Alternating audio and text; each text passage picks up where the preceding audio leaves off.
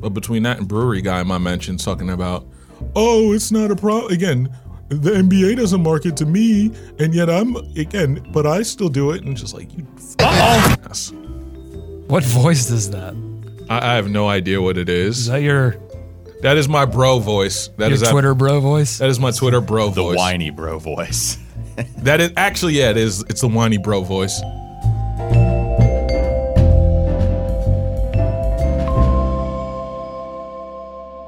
You are Locked On Hornets, part of the Locked On Podcast Network. Your team every day. Uh, in a minute, cuz we live. We live.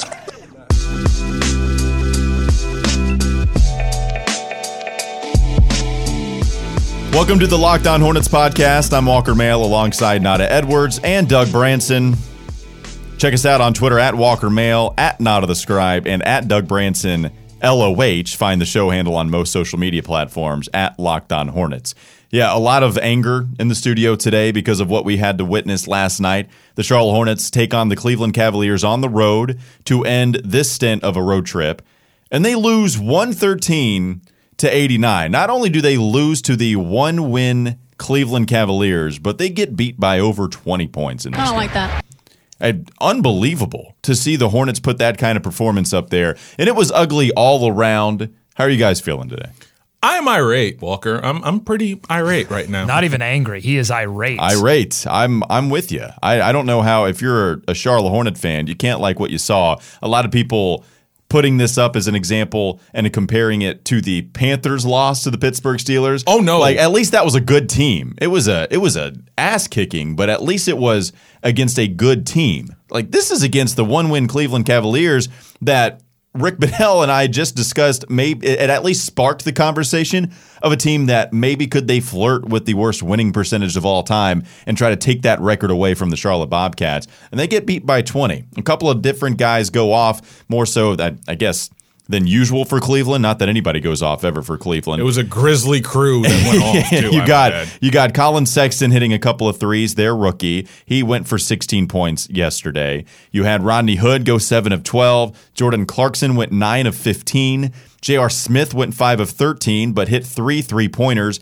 Larry Nance hit a three pointer. How about David Nwaba going seven of nine with 18 points? Who? These guys hitting threes on them. Awful defense, awful offense. Just a bad performance all around from the Charlotte Hornets last night. To quote Juvenile, you done got stunned. Yes. You, you done got stunned by the Cavs, huh? you look bad, huh? It don't look so good for the playoffs now, huh? But again, you got your ass whipped and you've gotten embarrassed. And now at this point, like I don't trust this team. There are people, there are serial killers I trust with my life more than I trust with the Charlotte Hornets in the playoffs at this point. No, the Charlotte Hornets they they do this constantly. Well, they. they I will- I will they- earn yeah, that one. Yeah, no, the, the Charlotte they they it's tough to trust them. It's tough to trust them in close games because they lose all of them, and then when they finally get some kind of a semblance of, of positive things going at seven and six, you know, that they they they lose the Chicago Bulls, but you know what? Maybe that's just an anomaly on the young start because they do get the two wins against Miami, two good wins against a team you're going to be competing with. Same thing with Detroit, where they control that game for the most part all the way through, and then they lose games like they do against Chicago and Cleveland. And I think you'd be a little bit more accepting to these losses if they actually gave you a couple of wins against really good teams, and they aren't giving you that just like they have in the years past. And I've had friends and fans ask me ask me about the Hornets losing close games. Man, they're losing close games again. Second straight season, new coach, same result. And I say, well, yes, but they they are beating teams that they are supposed to beat in convincing fashion, and then they come out and put up this kind of performance. Guys, I thought this game was lost in the first quarter. They were giving up offensive rebounds, they were giving up drives to guys like Sexton and Nwaba later in the game. And, and it just didn't feel like after having a few days off, they didn't have the kind of fight that you have to have when you don't have a superstar. It's like these guys don't understand that they don't have a superstar on this team that can carry the entire load for a game while everyone else takes a nap. Sometimes teams miss shots. That's just how it works in the NBA. And the Charlotte Hornets definitely did that. But you can't put that kind of defensive effort or lack thereof in a game where you're just not hitting anything. How about Kemba Walker going two of 16? I think mm-hmm. that's the worst field goal percentage he's put up in a game since 2015. And so when Kemba Walker shoots that poorly, and Jeremy Lamb actually kind of does provide you the secondary scoring, oh, turns that- out he's the primary scoring. No, that's typical 22. Jeremy Lamb. Hmm. And at the risk of getting blocked, I mean, there's nothing more emblematic of Jeremy Lamb than showing up and scoring buckets in a blowout game either way. You look at Marvin Williams to me, one just one of the noticeable things last night. Marvin continues to really struggle shooting. It, it's bad at this point. You look at what he's done. He's actually the last five games shot 43%, and that's a significant increase from what he actually did even before this five game streak that they've been on. So Marvin right now, there needs to be a conversation about how confident you are in his three point shooting and just his overall field goal percentage actually going for an uptick here soon because he's missing a lot of wide open three pointers. You notice something I noticed that Cleveland did. Cleveland didn't even bother going out there on half of those three attempts that he took. They were like, yo, go ahead, shoot it, old man. You ain't going to hit it. It's going to be an easy rebound, and we're going to go run the other way. 27.9% from the three point line this season. That would be the lowest since 2008 when he wasn't really shooting three point shots. Yeah. It's bad. It's really bad to see with Marvin. Here's the thing with Marvin, though. Like, you see him actually, you talk about that first quarter and the first half, Doug. Marvin's actually, he had a couple of nice defensive plays where he's able to strip some guys. He was the only one. There's no doubt that defensively, Marvin matters a ton to this team. Organizationally, like Rick Bonnell said yesterday, you can tell. Watch the product on the on the floor, on that end of the floor, and Marvin matters a lot. But he just can't hit any three pointer right now. What I think you have to do is you don't sit Marvin. You're just going to have to live through some ugly, ugly performances here as he continues to go through this slump. And the percentage has to go up. The guy's not going to shoot Wait, 30% do- does it? Yes, it does. At 28%, I'd be willing to bet money that that goes up. It can't stay at 28%. He's the second oldest t- player on the team. It's That not going to stay 28. 28 would be, again, the lowest since 08, and that would be a dramatic decrease from what he shot last season. It's not going to stay at 28%. He's old. Okay, but what's the alternative? And I'll say that for the the Cody Zeller situation, he's had a really bad road trip. He wasn't rebounding at all. Two rebounds, that's disgusting. Two rebounds. Yeah, that's gross. And From- you could tell last night getting bodied by Tristan Thompson and a lot of other people. Just not putting up a fight. But what's but what's the alternative? No, that's you- that's the sort of team motto right now. You can't put Billy in because his defense is like a statue. You can't put Biz in because the guy can't catch the basketball and he can't score if he somehow does catch it. So you have to go with Cody Zeller, who I don't think has been as atrocious as maybe some have believed he's been, but he certainly wasn't good against Cleveland.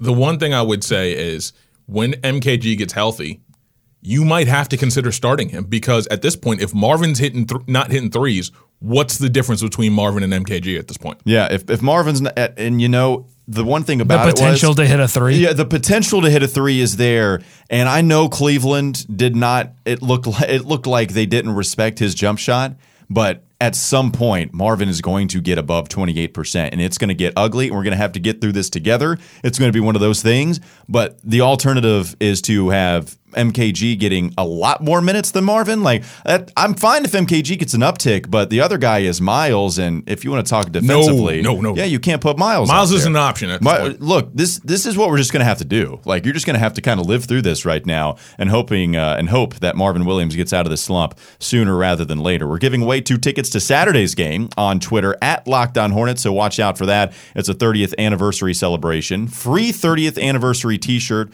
to the first 7,500 fans. I got mine from a media drop off a couple of days ago. They're- Lucky duck. they're awesome, man. And you know what the They're best really good. The, the one the best part about it is seeing the pinstripe Bobcat jersey in the top left corner with good old Gerald Wallace smiling face. Uh, making, of course, that Holding 30th down. anniversary team. We got a Bobcat representative in there. So This that is was pretty- beautiful. yeah, absolutely. So Jimmy Butler Sixers, they're in town. So it's a team they've actually played a couple of times, but now they're going to have a new look. No Robert Covington, no Dario Saric, but instead now they have Jimmy Butler, and I would imagine he plays with a, enough time elapsed since the trade. I'll say this really quickly. We talked about ceiling during the last show. I said possibly number one seed. I'm ready to back that down Yep. a little bit after the going? Cleveland loss. Yeah. I'm going to say probably ninth seed. I think ceiling. so, yeah. But if Okay. they If but they try. but if they beat the Philadelphia on Saturday, I'm willing to take it back up to a number one seed. That's where I am. I, I think that's an You're not waiting until Boston, Doug? I think that's sane. I think that is a logical, level headed take from our very own Why, Doug thank you. We're going to take a quick break. We're going to come back with more on the loss to Cleveland and just take a look at the home stretch that they have here. Three games in a row, but really against some tough teams. So we'll see what we want them to do as far as a goal in this three game homestand and hoping for the best with the Charlotte Hornets team after a bad loss to Cleveland last night. Stick around with us here on the Locked On Hornets podcast on the Locked On Podcast Network. This is Locked On Hornets. Nature's first green is gold, her hardest hue to hold, her early leaves a flower, but only so an hour. Hmm. Then leaf subsides to leaf, so Eden sank to grief, so dawn goes down to day. Nothing gold can stay. We need the boys to mend with that now. It's time for more of the Locked On Hornets podcast.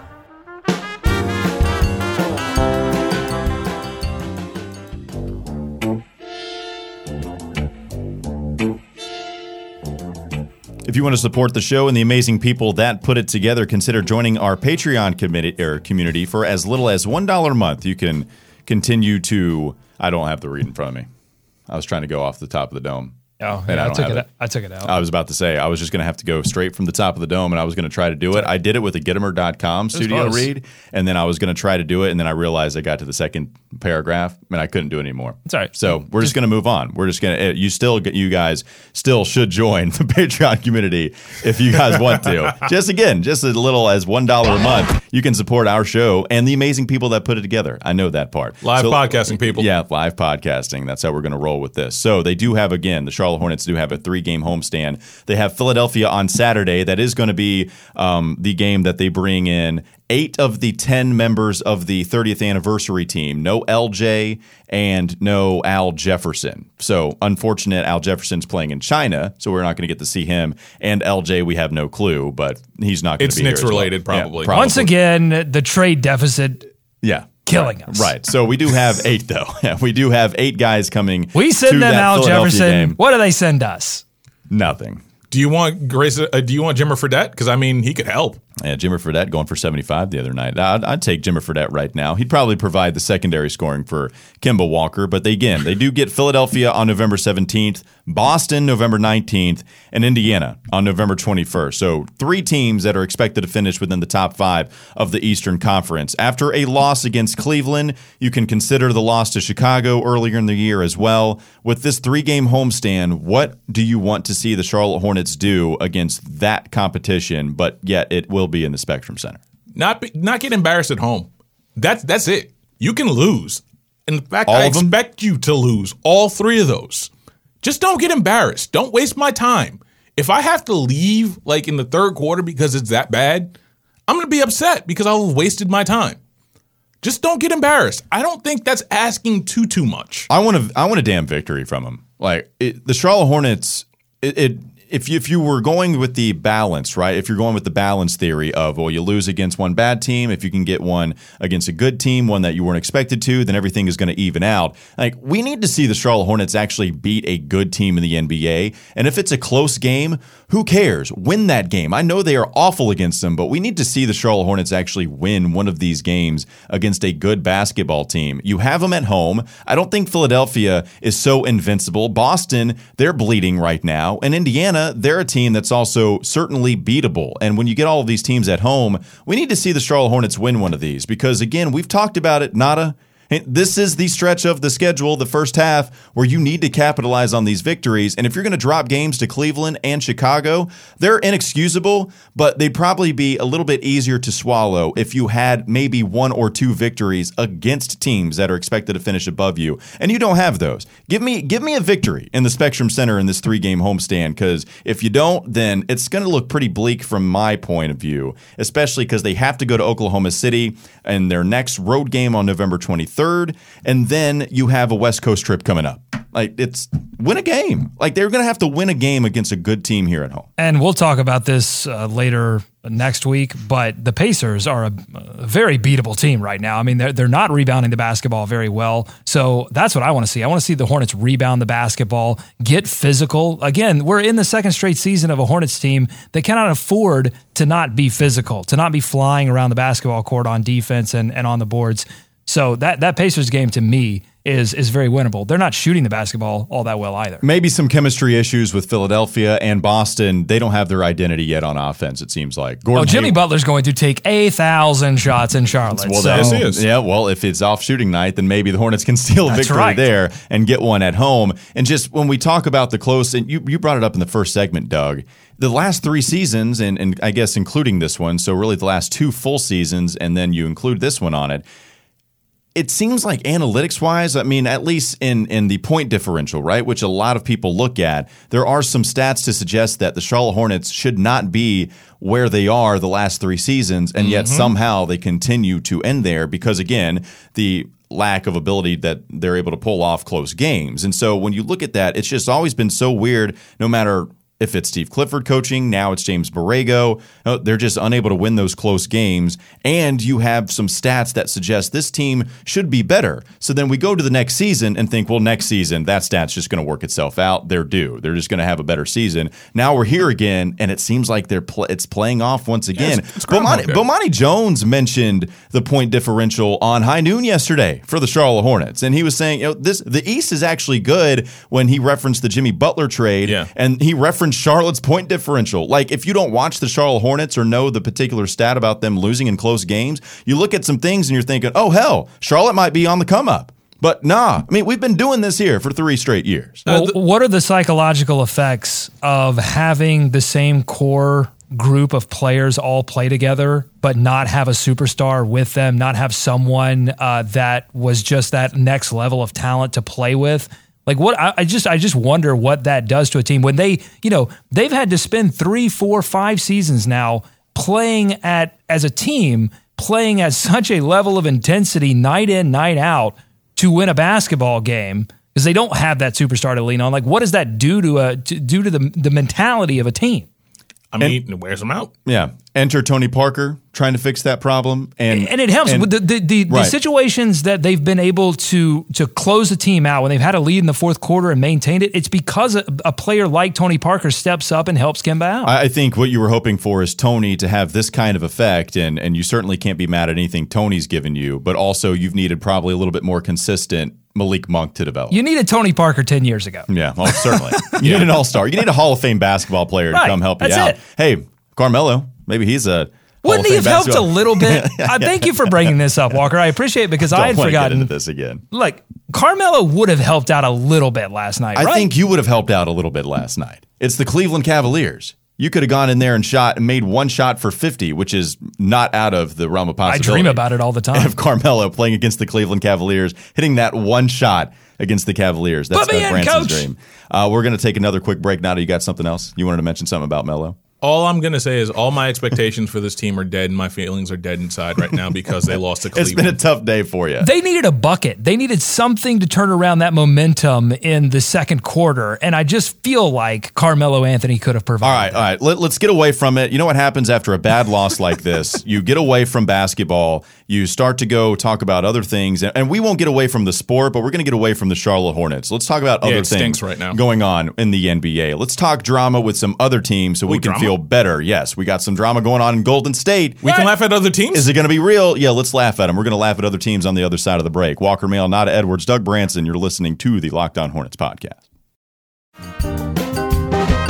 This is Locked On Hornets. You know, Golden State spent almost a minuscule amount of time with zero of their starters out on the floor. They had at least one out there the entire You time. have four Hall of Famers. They do. And so you just could put them have- anywhere. You just have one out Stack there. them up. It's time for more of the Locked On Hornets podcast.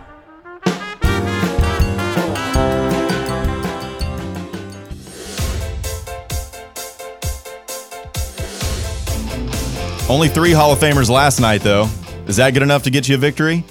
Only by seven points against, the Atlanta Hawks. Yeah, back to back. So they were only with three Hall of Famers because Draymond Green was suspended for an incident that happened. in their game against the Los Angeles Clippers. So at the end of regulation, Draymond Green gets a rebound with like four, five seconds left to go. Kevin Durant, by the way, looked like he was going to grab the rebound. Draymond comes in, Lance Stephenson esque, and steals the rebound. No, you mean Carlton Banks esque. Yeah, you mean Paul- DeAndre Jordan esque? Yes, there's a lot of rebound stealers out there. Add Draymond Green to the list. He goes down, dribbles the length of the court. Instantly visible, Kevin Durant's frustration is. So he kind of claps his hands frustratingly and watches Draymond Green dribble the length of the court and proceed to turn it over. How does one clap their hands frustratingly? Uh, I- What, what is the what, what is the difference between that and applause? Have you not seen James Borrego coach before? Yeah, I feel like Oh, he does the frustrating hand clap. Oh yeah. I, I agree. I don't know. Just watch James Borrego and you can figure it out. So Kevin Durant claps his hands frustratingly, and then you see Draymond Green dribble the length of the court, turn it over. They head to the bench. Draymond and KD are jawing at each other, and then Draymond needs to be taken away from Kevin Durant. It continues mm-hmm. after the game. Apparently, it got so heated, and Draymond Green exchanged some words that were so bad, apparently, Whoa. that he got suspended for the next game By the team, not by, the, team. league. Right, right. The team, By the team. for conduct detrimental to the team by Golden State. Something or nothing, both of you. Oh no, it's absolutely something. Marcus Thompson has a really good piece in the Athletic. If you haven't read it, this is something. There's a mul- there's a multitude of layers here. The first being, if you're Draymond and you got suspended for basically get going at KD, but yet you were trying to fight Steve Kerr a couple years ago and wasn't no suspension. How do you feel right now? How important do you feel knowing that your free agency walk year is coming up? The other thing is, like, if you're Steph, you got to always like put out these fires. At what point does that get tiring? And Dan Le Batard talked about this earlier today with Ethan Strauss that Draymond Green never comes at Steph Curry like that. And we've already seen some exchanges between Kevin Durant and Draymond mm-hmm. Green. And Draymond Green ain't doing that to Steph Curry. And then so the thought process of, well, Steph's been here day one. He is the first of all of these guys to arrive to the Golden State Warriors. Does that have something to do with it? And you have no clue, but Draymond certainly doesn't do that to Steph Curry. And you've seen Draymond and KD have these instances before. And remember David West after the championship last season? Yep. Said, You guys have no clue what went on behind closed doors and the kind of heat that we had to get through in order to win this championship. So, interesting stuff going on in the locker room with the Golden State Warriors. I just love the idea that Draymond Green gets suspended from his job for being an asshole. Like I, I wish that would happen in real life. Like, don't we all wish that there's that one guy in our office? Like, man, I would just one day, just give me one day where I don't have to deal with this Yeah. bleep hole. No, he got suspended. what you trying to say, Doug? Yeah, he got suspended. What you trying to say? No, yeah, This he is was looking right at you. He was looking Yes, right at you. what are you trying said to it. say? I felt uncomfortable. I don't think I don't know if Pod Dad has the authority to suspend anybody over this podcast, but Uh, did you see message the, loud and clear. Did you see the report that Kevin Durant said they they you know everyone's like studying the video like it's a Zapruder film, like trying to read lips uh, and get signs of what people said. And, and there's a report out that Kevin Durant said, "This is why Right. I'm out. Yeah, right. D- This Dan- is why. li- This is exactly why I'm out of here." listening to Le Batard ask Ethan Strauss about that. Ethan said, "Look, I, I'm no lip reader. I'm not going to pretend to be, but he didn't deny it. It's all. It's good enough for me. it's good enough for me. I think KD certainly mouthed it, and but that is the interesting case in all of this. It's it's not going to affect their on court product because Golden State's still going to be better than everybody else. But that's the question that that's the question you brought up, Nada. It's the Draymond free agency and it's the Kevin Durant free agency. And Clay. And then Clay's interesting. Clay's Clay's just the other Clay's guy Clay, in all yeah. of this, right? But like with these two guys, you can ask, you know, wh- which pieces can they afford to lose and still be a dominant team? Does it take two absences from these guys to still be a dominant team?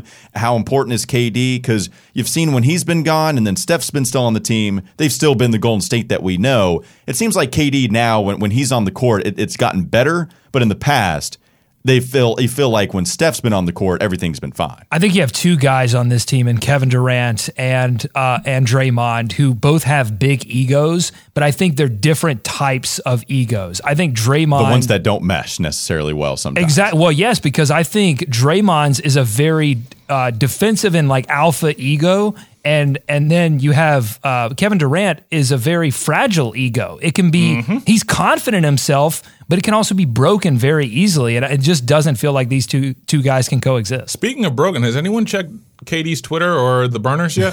all the probably sa- something saying something about a the Draymond meme right going now. around where this the, the neck brace that has 16 pods on it. You can put each phone there, and he's got all the burner accounts working. And real quickly with Draymond, like wasn't Draymond one of the biggest advocators of trying to go Yes. recruit Kevin Durant? He was like the OG of the Hampton Five. He brought it all together to try to go get Kevin Durant. That's what makes this all hilarious. He's like, I brought you in, bro. I can say whatever I want. And, and one other thing, really quickly, just I like, made you, and I can take you I out of this you. world. And what's also interesting, always to me, like off the court, it always seems like LeBron and Draymond are really good boys, Mm-hmm. right? Like those guys are constantly hanging out. We've seen Draymond Green on the shop. I mean, Yeah. we, we've we've seen those guys hang out a lot. I, I I'm fascinated by the relationship with a lot. I'm just the relationship aspect in all of sports. Like I was so into the New England Patriots story when there was some beef going on between mm-hmm. Bill Belichick and Tom Brady. Like I'm interested in dynasties breaking up. The Kawhi Leonard thing last season. I think we all are as sports consumers. Yeah. When you see these mountains, when you see these pillars start to crack a little bit,